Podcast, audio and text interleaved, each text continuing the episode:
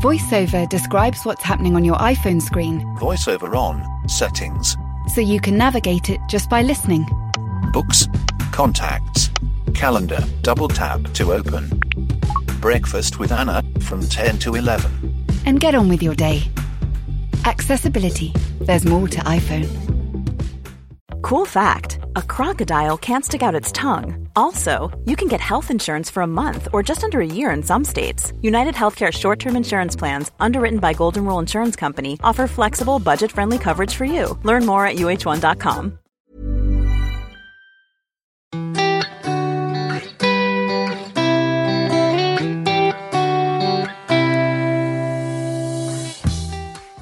Right, excellent. So we've just done one of the most dynamic features ever done on a Times radio programme, Jane, haven't we? Do you want to relive it?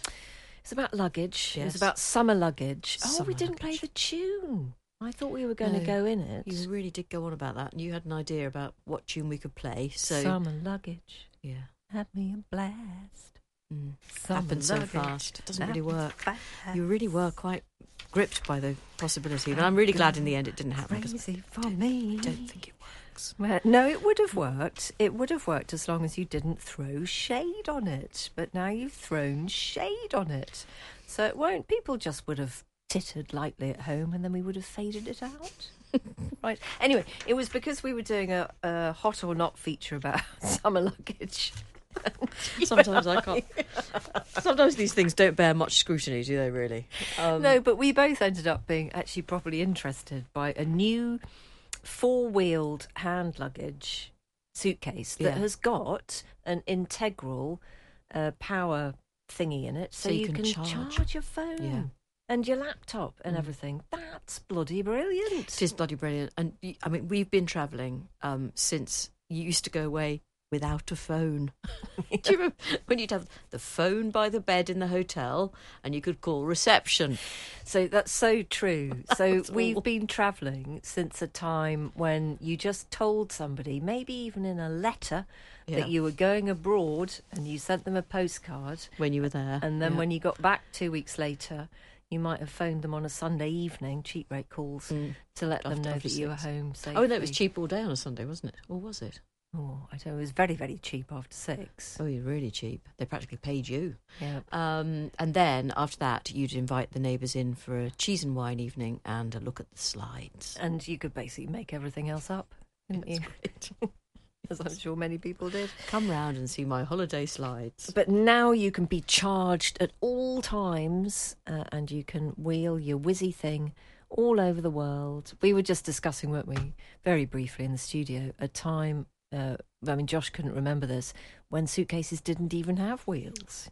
We just had to struggle along with them, which is just so odd. It, it is a really weird concept because uh, that series, Ten Pound Poms, which nobody apart from me enjoyed apparently, uh, it's full of people uh, trying to heft suitcases around and really struggling with it. Although, of course, they're not because, as in lots of TV dramas, there's nothing in Yeah, the case, and you can tell. It's like the moment when Nicky Campbell comes round in Long Lost Family. Someone opens the door and says, "Oh, hello, Nicky." It's like, no, the camera crew's already inside. He's already had a cup of tea with you. And he's gone There's out no, again. There's no hello, Nicky, going on. He's gone out and come back in and done it for the camera. Yeah. They're never surprised, are they? They open the door and go, "What the hell are you doing here?" No, they just open the door and go, "Hello, Nicky." I mean, you know, we vaguely know the bloke, and if he turned up at my door, I'd be like, "What are you doing Calling here, the Nicky authorities." Campbell?"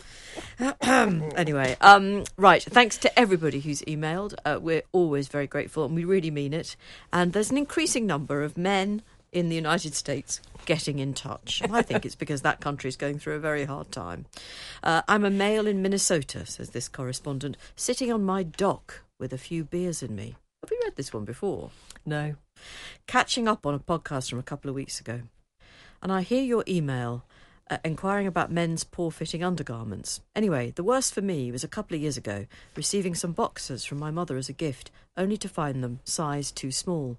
But I'm frugal, so I wore them for a few years, resenting my mother every single time I did, until such a time as I wore through them and they fell to tatters.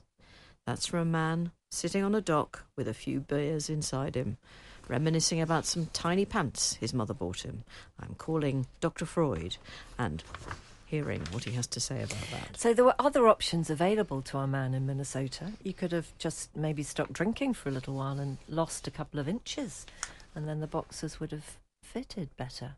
Yeah, but he, he just wanted to basically take it all out on his poor old mum. Oh, It's that's a shame. Yeah, it is a shame. Uh, this one comes from Mel, uh, who says, Hello, lovely Jane and Fi. On the topic of men meeting their partners at the airport with flowers, for balance, I'd just like to add the greeting I received from my husband of 29 years after a recent trip to the US for a marathon swim event. Pop it! Welcome back from rehab. Let's hope it worked this time. I hope other people heard that. Cheeky Actually, we're not laughing at rehab, you understand, but it is quite a good line. Oh, that's a very BBC thing. So well done. Saying, I'm not. no, we're not laughing at all, but uh, but that is that is funny, uh, and uh, maybe that's the secret of a 29 year marriage Could well be. to have a little bit of a laugh, but Yeah. also to go on lots of trips on marathon swims. Yeah. That Bit of time probably- apart, Probably helps, especially if you're raising money for charity. Why not? Um, hello, Scott. He's in the United States. I'm your biggest fan in Hollywood, CA, he says. California. Yeah. I know you probably don't want to know this, and it's not a sentence you hear every day, but now, every time I see a guy adjust himself in public, I think of you both. Honestly, you have no one to blame but yourselves. uh, Scott, enjoy. And um, I, I love this whole, I was saying to you earlier, this whole Hollywood CA thing reminds me of me going to a festival on Saturday. I was going to ask. no, I know. But- Jane, have you been to a festival on Saturday? Yes, and I met your old friend Hannah. Yes, it was the Black Deer Festival. So greetings to everybody else who was also at that. I must be absolutely honest. I did a day, and that was it was fabulous. Enjoyed every moment. Really did actually, but I couldn't have I couldn't have stayed any longer. Now, who was headlining on your well, day? I went to see Bonnie Raitt, and Bonnie is fabulous. I love her. Did she do in the nick of time? Did in the nick of time, just before the end. So it was In the nick of time. actually ironically she didn't. I need to correct the record. She did it almost at the beginning. Oh, okay. So I just did that for a cheap gag. Uh, she uh, she didn't do her version of "I Can't Make You Love Me," which I really like. Oh, that's, that's such a such a sad song, but I really like that. But she didn't do that. Um, she did do "Let's Give Them Something to Talk About." A lot of she's such a brilliant guitarist, uh, and she's in her seventies, and she absolutely commanded the place. But what reminded me um, of the email I've just read out is that she said that it was lovely to be here uh, in a place she described as Kent County. well, it is. It is Kent Strictly County. speaking, it is, but you just don't hear it that often. And then she introduced the band, and I think she had a guitarist called Hutch Hutchinson, and he was out of Name of a Small Place, and then we got the American State. So I just think from now on, I want to be Jane Garvey out of Liverpool, Merseyside, and you could be Well, I'd be Fi Glover out of Slough, Berkshire. yeah, Slough, Yeah. Berkshire. Yeah, so that's just that we can claim that, and I think that's absolutely reasonable. And Yeah. I rather like it. Yeah. It just sort of centres you completely, doesn't it? Anyway, lovely occasion, and there is just something about there was a real mix of people. There were toddlers. I really thought it was sweet. You saw a lot of toddlers. I'm talking sort of four year olds, possibly a bit younger, and they were playing. It, and it's there in the golden age before technology has grabbed them. So they were just rolling around on the grass, chucking things, little hats at each other, picking them up and laughing. Well, it's lovely when there's somebody else's kids. No, but it is adorable. It's adorable, and you. But you, I, I was actually thinking slightly dark thoughts that in five or six years' time, they'll just be staring at a screen in their bedrooms. Oh, it's really sad, isn't it? It's really sad. Anyway, it's cheered everybody up. Yeah. Anyway, it was lovely. Well, that's good. Slightly regretted some aspects of it uh, on What the hospitality tent? No, I mean it was it was lovely, but yes, I. Let's put it this way: I just had to sit very still when I got back home. Very, very Excellent. still indeed for a large part of yesterday. Can I say a big shout out to Hannah? Yes, She's a good, good woman. We were at university Oh, together. she told me. Don't say it like that. Uh, no, she really is. So I'm very glad you bumped into her. I do slightly worry about quite how much you talked about. Well, this one comes the good from- news yeah. is I can't remember a large percentage. Well, the bad news is it might come back to you. God. this is from Helen, uh, who says, Might we have the pleasure of seeing you both on Celebrity Gogglebox anytime soon? And if so, what would be your choice of strategically placed snack? Would you be prepared to compromise or require separate bowls of sustenance? Uh, well, it's an interesting idea. We've not been invited on to No, Celebrity thank you for that, though. Anytime soon. Uh, but if we were, what would your choice of snack be? Oh, um, well, those Marks and Spencer barbecue nuts. I've moved on from chili nuts and now it's barbecue nuts. okay. Yeah. And I would just have cheese and crackers because that is quite often my dinner. Uh, but I've noticed actually that they don't, they very rarely, the two girls quite often eat their snacks. Uh, Peter and his sister quite often Oh, eat yeah, their they do, snacks, but yeah. otherwise they don't eat their snacks at all. No, but I can't see a snack and not eat it. No, I wouldn't be able to do that either. No. And in terms of continuity, it would be a little bit embarrassing because they'd film us right at the start of watching. Oh, I've got to, I've got a recommendation. Colin from accounts, and then they'd pan back to us, and there'd be an empty bowl of nuts and just some crumbs of cheese and crackers. Well, within a couple of hours of arriving at the Black Deer Festival, I did. I ate a chicken burger, and in almost inevitably, the it's quite difficult to eat a burger. And I was sitting on some sort of hay bale. It's very rural, uh, very authentic. I mean, it was like being. Do you know what? It sounds like Woodstock. Yeah, it really was. And I took a big bite and out splurged all the saucy filling right down my frock.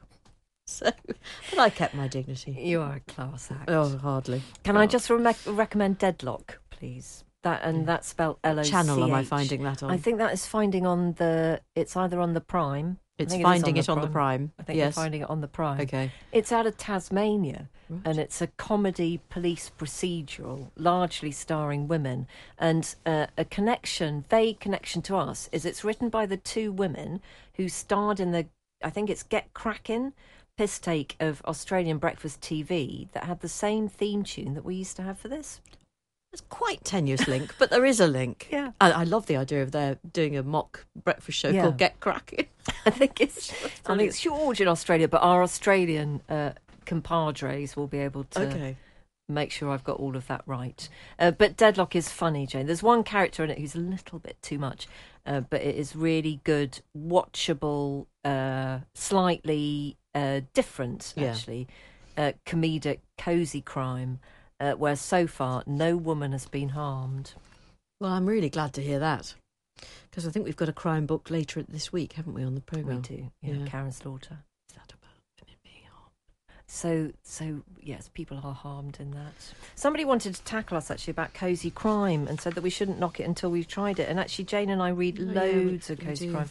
Uh, it comes from Kath. Always enjoy the program. However, with the above topic, cozy murder mystery, have either of you read one? Like any literary genre, there are good ones and there are others.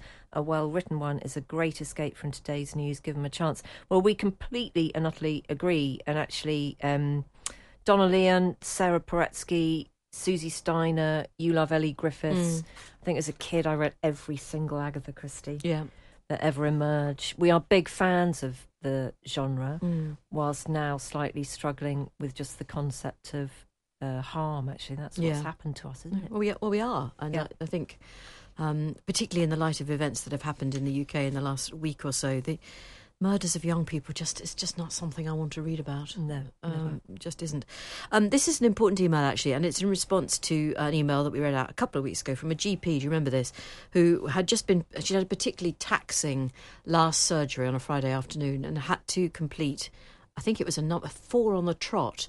Uh, people turning up saying they thought they had ADHD or possibly autism, and there was a great deal of work involved for the GP. And she wasn't complaining; she was just saying that this wouldn't have happened not that long ago. It seemed to her to be a relatively new phenomenon. But this is an important email from a listener who says, I'm a bit riled.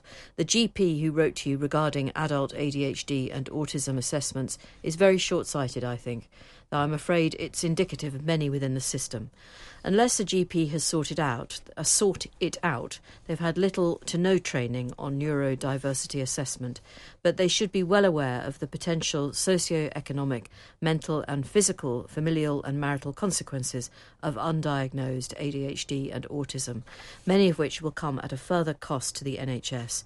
My husband and two beautiful children have ADHD and ASC. All three do or did well at school. My husband went to Oxford, he has a good job, but his and our world was falling apart after we bought a home and had two children. The enormity and complexity of normal family life was too much for him. He nearly lost his job and his mental health was suffering. Getting a diagnosis and an understanding of his place in the world was life changing. He does struggle, though, every day. My children work hard, they are, quotes, well behaved, but looking after them and their needs and fighting for them has become my full time job, depriving the workforce of a highly qualified 40 something. I know many, many women in the same position. To hear these conditions being discussed by one of the gatekeepers as a waste of her time, well, that's not, to be fair, that wasn't quite what she said, and as blocking patients with cancer symptoms is absurd, hurtful, and I think stupid.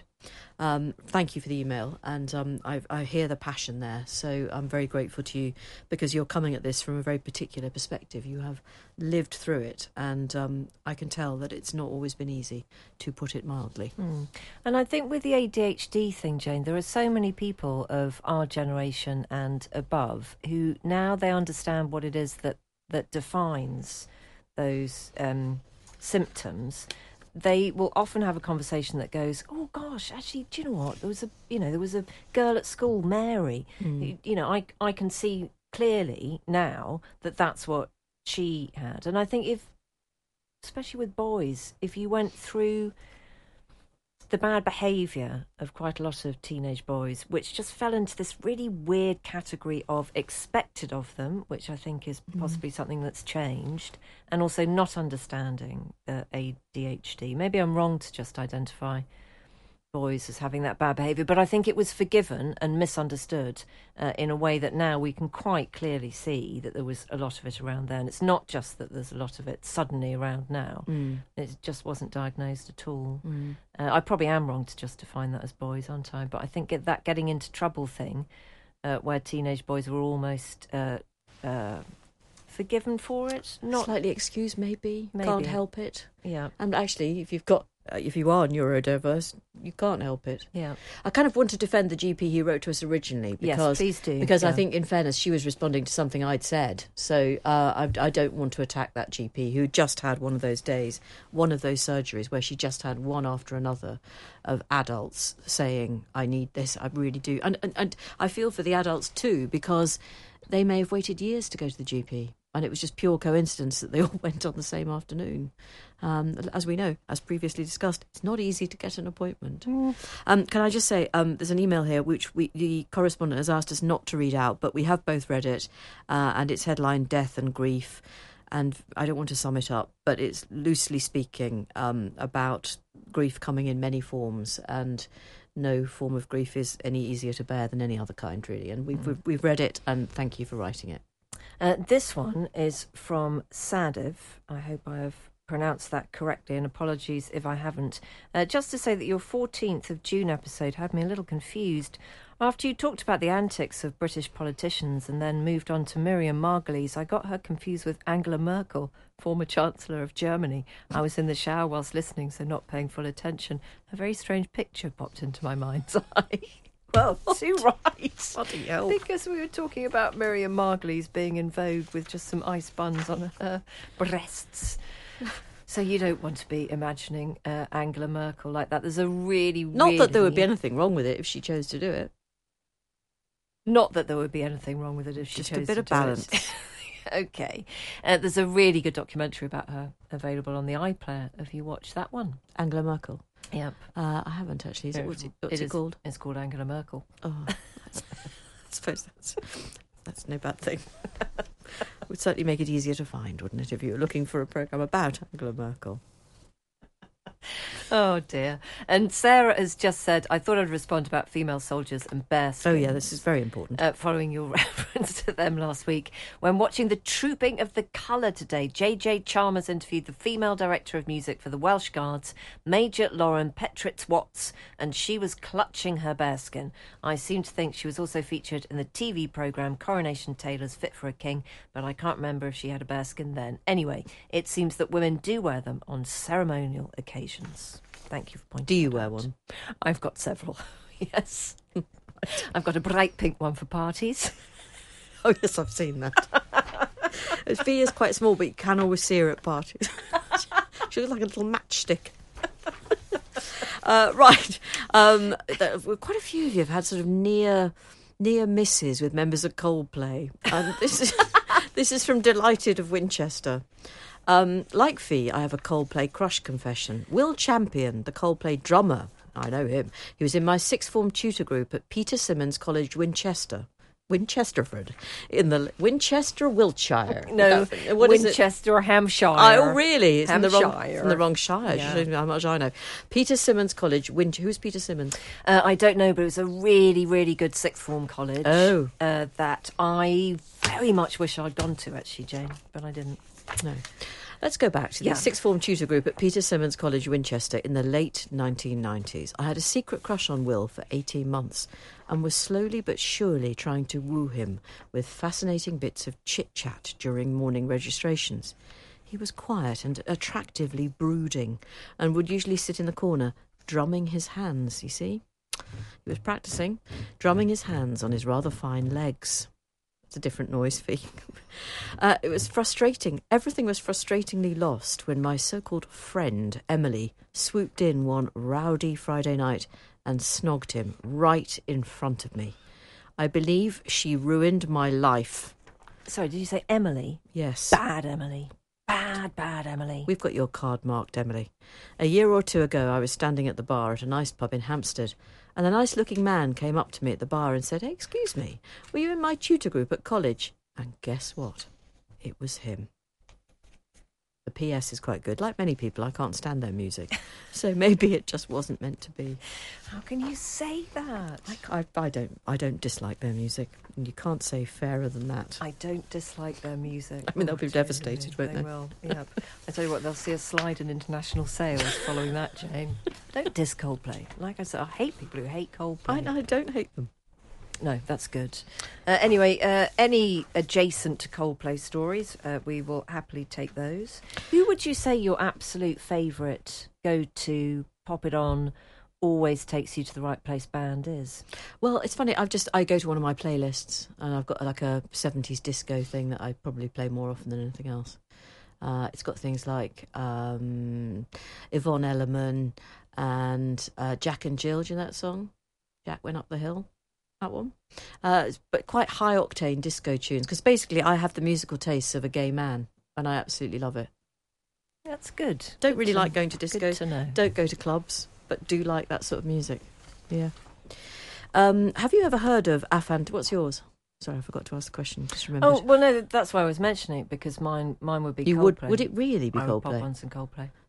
yeah. Okay. So I probably wouldn't play parachutes because I find that I mean that is quite sad some of that. Yeah. But I actually really like their last album, Music of the Spheres. Yep, uh, which not everybody did. Have you ever heard of an artist called SZA? S Z A. Have you, Khadijah? Yeah, yes, no, I haven't. I'm so sorry. No, my girls went to see her last night at the O2. Said it was absolutely amazing, and it's uh, you know when it's very difficult. I don't know why young people do this. They take their bloody phone and they do a little video, and of course it never does the occasion justice. It just can't. Uh, but at one point, SZA is floating across the O2 on what looks like a giant lilo. wow. I know.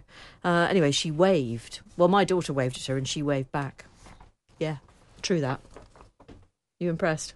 Hugely. You'd be more impressed if you knew who SZA was, I suspect. Yeah, I, uh, I'm just, I'm trying hard to picture it, but no, that's great. No, that is great. Well, it lit up the atmosphere in our house. Yeah, really weirdly on my, you know, scrollathon thing on the Insta, absolutely covered in Harry Styles. Yes, well, I've got a bit of a confession there because I've bought the special commemorative Smash Smash Hits edition, Smash hitch. edition of Harry Styles. I think I'm still in festival mode. I think you're still drunk, love. right, shall we try and get to the interview before you pass out? Oh no, just this is something I didn't know anything about, and it was a really interesting email from. Um, I think we can mention your name, um, but I won't just in case. Um, a, a listener who lives in uh, Leon C. I have a wry smile when I hear you, Jane, say "in my mind's eye," and when you, Fi, say "paint a picture in my head," because I simply can't. Says our correspondent in Leon C. I've got a condition called aphantasia. I hope I've pronounced that right, which means that I have no visual imagery or imagination whatsoever. Nothing in there. I never have. I cannot visualize. So when people say, Can you imagine? the answer is quite simply, No, I can't. Well, Have that's very sad. Have you heard of this? My mind is just a fuzzy black hole, a bit like a TV that can't quite tune into a station. I do have a fairly good memory, though, to compensate, and ironically, I'm a visual learner. Plus, I take an awful lot of photographs to help, but there's never a clear picture in my head, as I am mind blind. I'm not alone in this. This is a fairly new area of scientific and neurological study, and there are quite a few of us out there. About 1 to 3% of the population is allegedly aphantasic. So there we are. I think that's one to investigate a bit more in Doctor Doctor. Yeah. We'll put that to one side, shall we, in our fantastic, unique filing system. Okay, let's get to the interview today then. You're quite right. You're looking very assertive. Have you got something to go to? No, I'm just waiting for you to uh, over assert my assertiveness. So, the guest today is Emily Kenway, who's written a book called Who Cares? The Hidden Crisis of Caregiving and How We Solve It. And now Emily is in her early 30s, and when she was 31, uh, she became a carer for her mother, who had terminal cancer. I should say her mum has very sadly died in September of 2020, so she was doing all this during the really difficult first winter and during the first difficult year of the pandemic, so that must have been incredibly tough. Um, she was, uh, before that, a writer and activist, but she's written this, I think, brilliant book called Who Cares, which is really just about the business of caring, what it's like to be a carer, uh, regardless, actually, of whether you're any good at it, um, although I should say Emily sounds as though she was brilliant at it, and just about what lies ahead for all of us the idea that women are somehow better equipped to do the messy stuff of care, when in fact, uh, wiping somebody's bottom, because that is what lies at the heart of this, is not something that men can't do. It's just something that, on the whole, they aren't expected to do. And it isn't easy for women to do it either. Anyway, five million people in Britain are thought to be unpaid carers. 60% of them are women. Most of them are over the age of 50. So, Emily told us a little bit, first of all, about her mum. So my mom was a very uh, strong, independent woman. She was single, and she um, got cancer when she was around sixty, um, and it. I mean, she's passed away from it since, but in the patch of years where she was sick, it completely changed everything that she knew her life to have been. You know, um, it made her vulnerable in every kind of way, and our whole lives became consumed by hospital visits and treatments and whether they'd work and so on and so forth. So it was kind of shocking on both a physical and a mental level for both of us, I think. Now, you have a sibling, I think one sibling, a sister, is that right? Yeah, I have a sister, an older sister. Um, she had uh, two small children, well, one small child at first, and then a pregnancy and a baby during this time. And that's why I was the main carer for my mum because I don't have children. So I was kind of the person to be around. And that's often how care gets kind of spread in a family is somebody becomes a default um, and, and it might make sense but often that person ends up caring alone we have a lot of lone carers in the uk and it's an incredibly difficult and isolating experience that needs a lot more support Uh, you are a, young woman, um, and you had another form of life to leave, lead, uh, working presumably, relationships as well. How were you able to manage it all? Well, um, I think when you say another life to leave is actually correct, right? Right. Because in a way, you know, um, I did bit by bit leave my normal early 30s life. So um, I carried on, you know, having friends and socializing to the extent that I could, but obviously I couldn't get to things quite often. And also when I was at things, it became very hard to try to feel like I was in the same world as everyone else, you know, because I might have just come from hospital or my mum might be messaging me saying, she was feeling like she was getting a fever or you know all of these things are happening all the time i had a romantic relationship breakdown which i do attribute to the stress of being in that situation and the kind of incongruence of living your life totally about sickness and death and care while everyone else is kind of living a normal life and, and trying to find your way in that. And like many carers i cut my hours down at work slowly but surely, you know, five days to four, four to three, and then resigned entirely. So um, that was another impact. And all these things are kind of, unfortunately, the absolute norm for carers, you know, of any age, um, to be losing romantic relationships, social lives, careers, and so on. Now, You're very honest in the book because you say that at times, frankly, you were caring for somebody who profoundly irritated you. Um, your, your, relationship had not always been easy. Your mum had been quite, she'd been quite a, a, an, a vulnerable woman in, in other ways, hadn't she, during the course of her life? Um, so she was she was kind of a classic woman of her generation, I think, where she was really strong and very intelligent, but she was also perhaps not someone who could talk about or manage emotions very effectively. And uh, there is no more emotional situation than finding yourself with cancer and having all these things done to your body.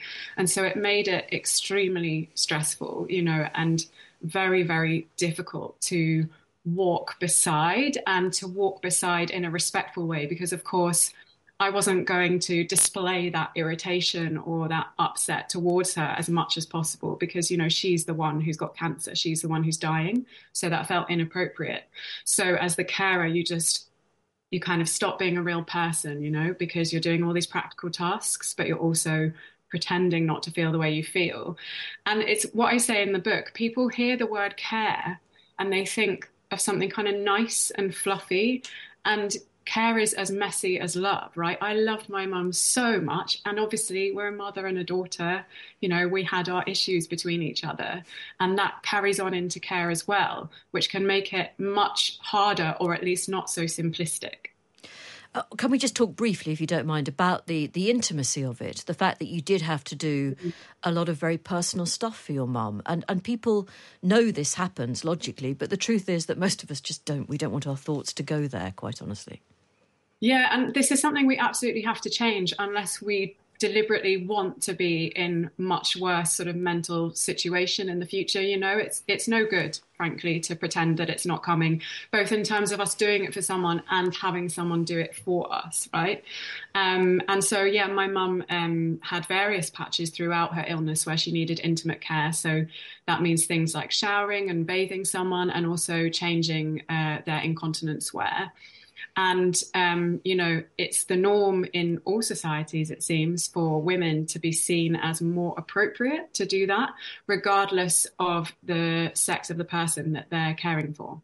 Um, and that is partly one of the reasons why care does tend to fall on women more than on men, because there's this like hidden assumption that it's more appropriate for women to do that.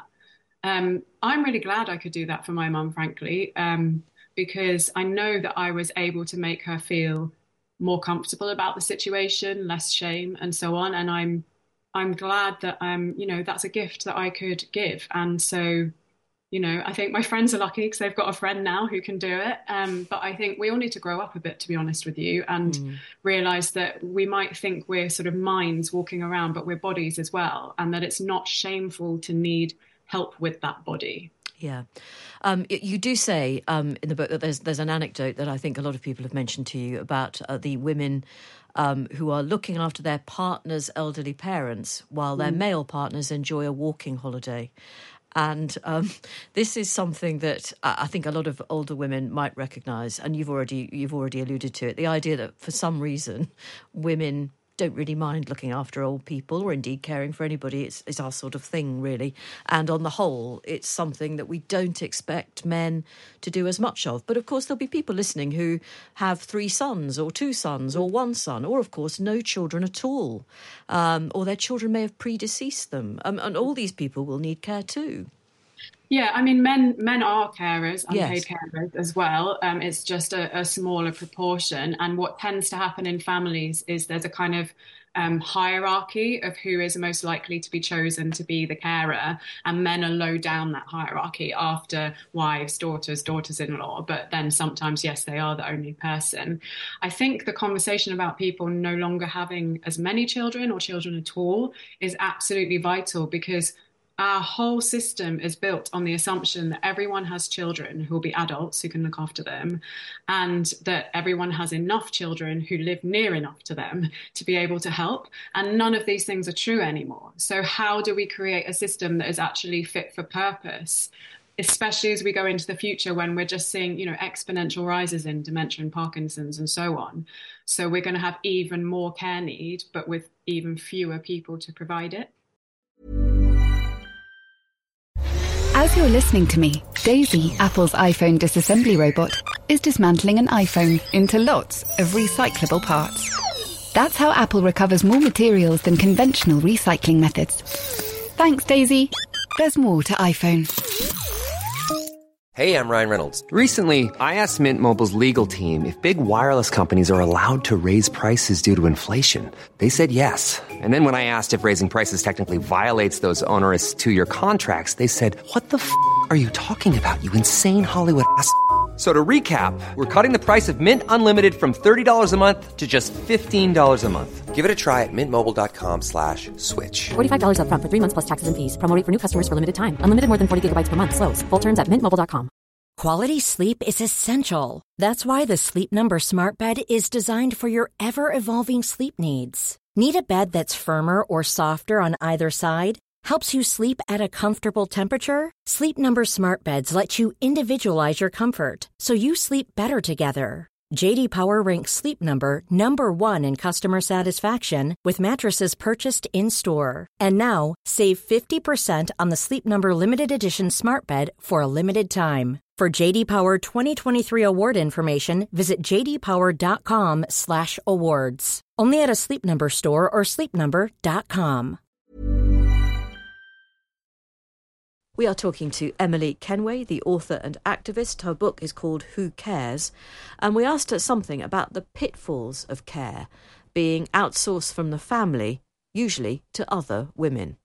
Yes, exactly. And this was something that I was very keen for the book to explore and kind of articulate that there's this running assumption in it seems everyone that someone else will do the care for them whether that's through a kind of national care service so like an NHS equivalent or you know paid support and what that really means is still women doing it and probably low paid migrant women who are then in turn not able to care for their own family members which is something that um, academics call care extractivism, right? So we're taking the care kind of possibilities out of the global south. Um, and this outsourcing mindset is one of the things that I kind of confront very deliberately. Uh, because when you are a carer, and I think if you speak to any um, people who are in or have been in my positions, you'll, you'll hear the same thing of course, we would have liked more support, right? That's an absolute certainty. But we weren't performing the care just because there wasn't this outsourced sort of army of carers available, right? That's not the sole reason. Mm. We're doing it for, for, for multiple reasons. Partly that people's bodies are very unpredictable when they're sick.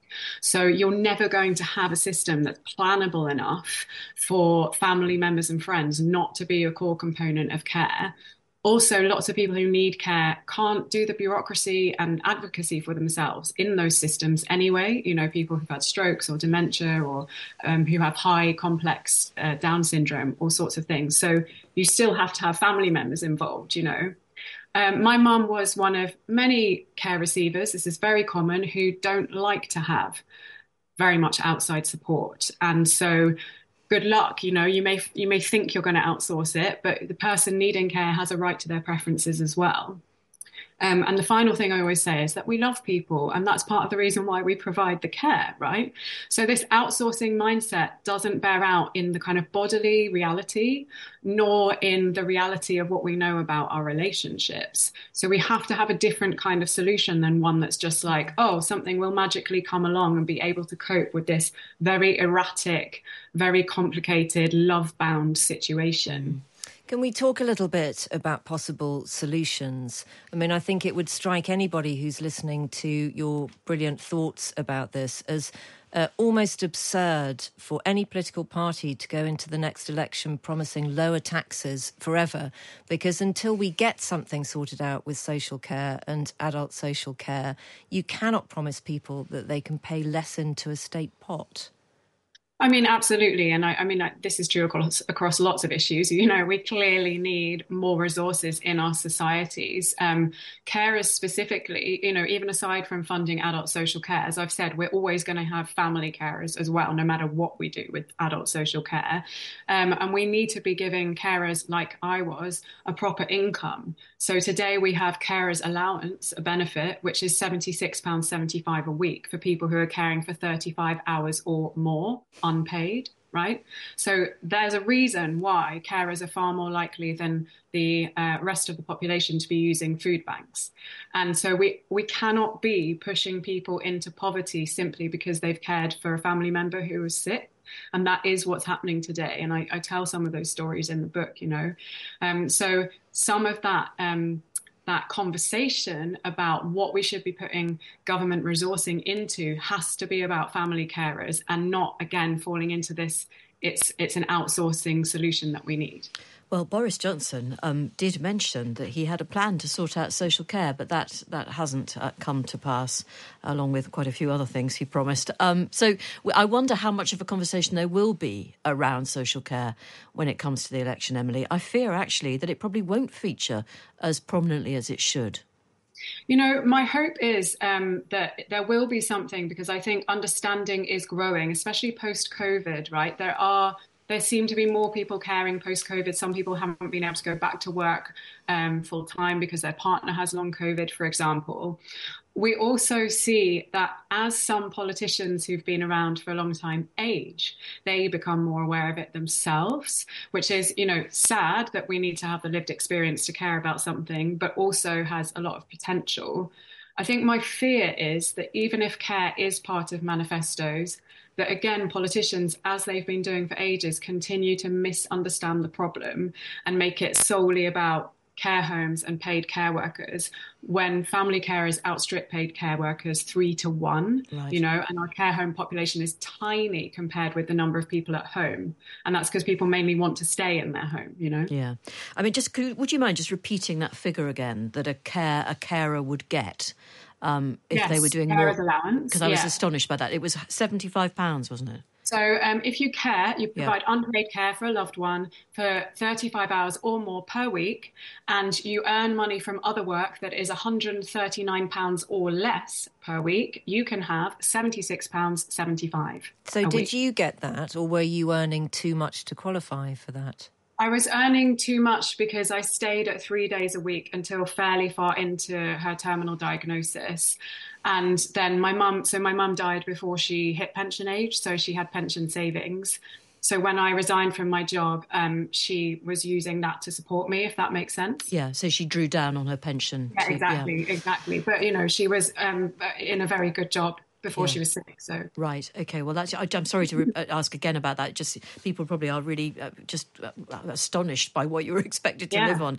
Um, can we just talk briefly about robot carers and about because this is sort of part grim, uh, dystopian, but also uh, to a degree it's already happening, isn't it? Well, there are lots of ways that technology is used in care that are really important and clever. So, for example, nowadays we have hearing aids with fall sensors. So you can get a text if your loved one has a fall, which is just so helpful for carers. Lots of practical things like that. Um, but then, yeah, there are these more kind of dystopic, advanced um, care bots, things that are meant to be companions. So I, I, had the pleasure to meet one in the book, which was very cool, um, who are driven by AI. And so they proactively communicate with you and learn you as they go, rather than being like an Alexa that is just command controlled. Right. And then there are ones that are kind of like, you know, have bodies like humans, I suppose, and can lead um, exercises and games in care homes. But they can't um, wipe bottoms, though, can they? They can't do. They, they have not managed care. to develop one. There is a project that's trying to work on a on a kind of we would call it a robot, but it's more like kind of mechanical arms that can be dexterous and sensitive enough to wash someone. Mm. But really interestingly, like the latest research out of Japan is that actually, because this is the leading country on it, actually they're not really being used in the way that is being um, suggested because, you know, funnily enough, technology breaks. Technology needs maintenance, it needs users, right? We all know this. Um, and yet we have this idea that it will save us on care, even though we know what technology is like in everyday life. So I think it's probably a bit of a red herring, but it is something that we really have to keep an eye on. Yeah, I think Fi's point is a really valid one, though, because essentially we are talking about wiping bottoms, aren't we? That is what we're talking about. Um, can we also just mention the the joy of, of communal living, which I think is one mm. of your is one of your proposals in the book, something that you actually draw great strength from. And I think you've got a you had a, a relative who was a nun who, yes. who, I love this. She wasn't particularly religious, but she sort of joined up and actually had a had a rather a good time. Yeah, so she, I mean, she's my great aunt um, from uh, uh, my mum's family were Catholic historically, and um, yeah, I mean, she would have said she was she was very religious, but her motivation to be a nun was really yeah about that lifestyle of not having to do the kind of drudgery that was assigned to women back in the you know 30s 40s 50s but instead to live this life of um, you know community and teaching and learning and all of that. And you know it really struck me when me and my mum were very alone through her illness um, you know long miserable nights um, listening to her kind of the expressions of how unwell she was feeling. And just just miserable in every way. And it really struck me like wow you know this is no way to live this nuclear household where we're trapped in these walls. This is absolute madness. And so I talk in the book about ways we can address that. Of course, we're not all going to become nuns and we're not all going to live in communes, but there is a model called co-housing, which involves living in your private home, a private home, but with shared spaces and with community time and with kind of practices in place that mean you have this network of care around you all the time is very practical and still maintains your sense of kind of privacy and possessions and so on. And I think there's a lot of hope for us in that. I think she's absolutely brilliant. That is Emily Kenway, the author of a book I heartily recommend called Who Cares? Um, it is actually, I think, only out in hardback at the moment, but it will be out in paperback uh, later on. And it's absolutely worth a look. Try and get it from the library if you can. I agree. I thought she was a really superb guest, and because there was absolutely nothing uh, kind of. Um, either self aggrandizing or self pitying in the way that she mm. told her story. And it's just very helpful, isn't it, for somebody to expose the realities of care and be prepared to talk about their private story so that we can all have a little bit more of a think mm. about what might happen to us or those around us. And, you know, we have this conversation all of the time about aging, Jane, don't we? And it's so weird. We celebrate modern medicine and its ability to keep us alive. We celebrate people who've managed great ages but actually, if that's what lies ahead for more and more people, with fewer and fewer people available to care for them, mm. it's a really hellish prospect. It, it really is. is. And I think it's precisely because of that that we've dodged the whole conversation. Uh, the trouble is, the longer we leave it, the worse it's going to get. Um, and I think the Conservatives did try, was it Theresa May in 2017 in her manifesto? had uh, an idea that would have helped to fund some sort of social care system properly, but it was imme- it went down like a proverbial cup of mm. cold sick with the electorate. It was called the dementia tax, I think, or the death tax. People went berserk. Yeah, um, and it's so problematic, Jane. This idea that um, you know that that lower taxes benefit society. I mean, you know, if well, if we live longer, we just need more in the state coffers mm. for all of us. So it seems to me a form of madness. But I can't believe that this country is doing any worse in this area than any other country. And we've got plenty of listeners outside the UK. So if you're listening in a country that has tackled this and has maybe some solutions, it, please do let us know and let us know what the national conversation is in your in the place you live because in Britain we just keep putting it off. Mm. And it means that people like Emily Kenway, and she speaks so eloquently for those people who have to put in, um, and they do it out of love, as she said, and perhaps you do it better if you're doing it out of love. Who but, knows? But that's her brilliant point, isn't it? Mm. That actually it's family carers who are often left out of oh, the oh, yeah, they are, totally. political and financial debate because you're focusing on paying workers to do the care, but actually, you know, most of us would want to be able to show love towards our family mm. members mm. towards the end of their life but whether or not we can do that without making our lives so difficult that we can't get back afterwards. Mm. You know, that's all part of the problem, isn't it? So I thought she was absolutely brilliant, really, yeah. really brilliant. Yes, she is. And uh, she also, uh, it isn't all doom and gloom, I should say. She absolutely makes the case for communal living as potentially the way forward for all of us. And can I just briefly mention at the very end, uh, because I'm so very grateful to Anna and we will have more on this, by the way, in July. But I mentioned the charity Compassionate Friends last week. Wonder whether it was still going. It absolutely is still going, and it's a wonderful charity giving support to bereaved parents and their families. So, if you are in that unenviable enviable position, or you know somebody who might benefit, uh, the charity Compassionate Friends is very much still around. And we actually also had an email from the woman who's currently running the Compassionate Friends. Uh, so we will discuss, hopefully, have her on the show uh, in early July. So, will you move in with me later on?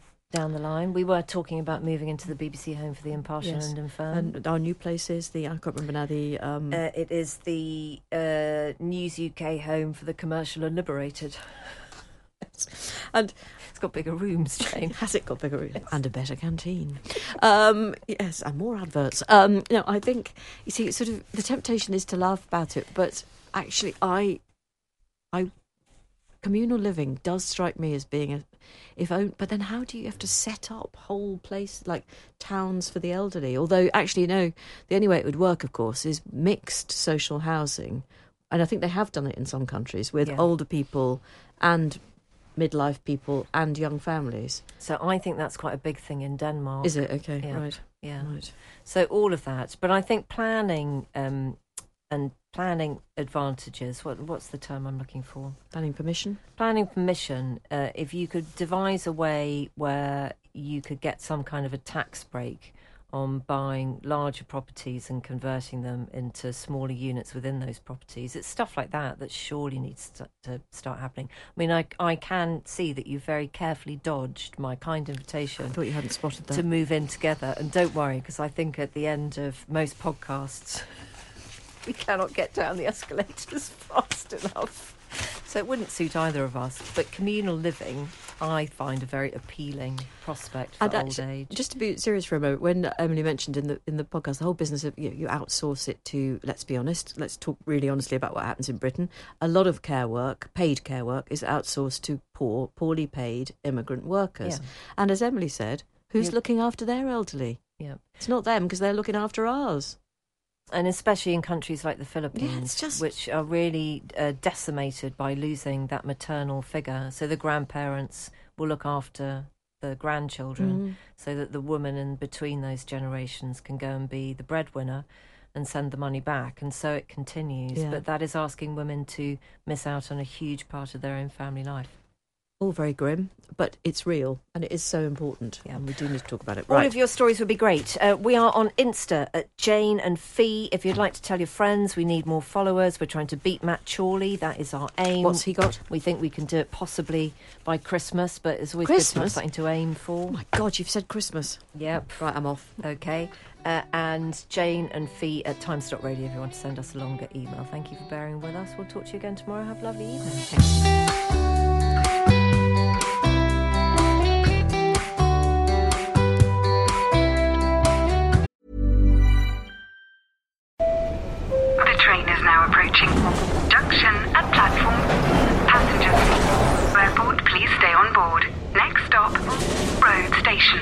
iOS helps you control which apps you share your exact location with. There's more to iPhone. Mom deserves better than a drugstore card. This Mother's Day, surprise her with a truly special personalized card from Moonpig. Add your favorite photos, a heartfelt message, and we'll even mail it for you the same day, all for just $5. From mom to grandma, we have something to celebrate every mom in your life. Every mom deserves a Moonpig card. Get 50% off your first card at moonpig.com. Moonpig.com.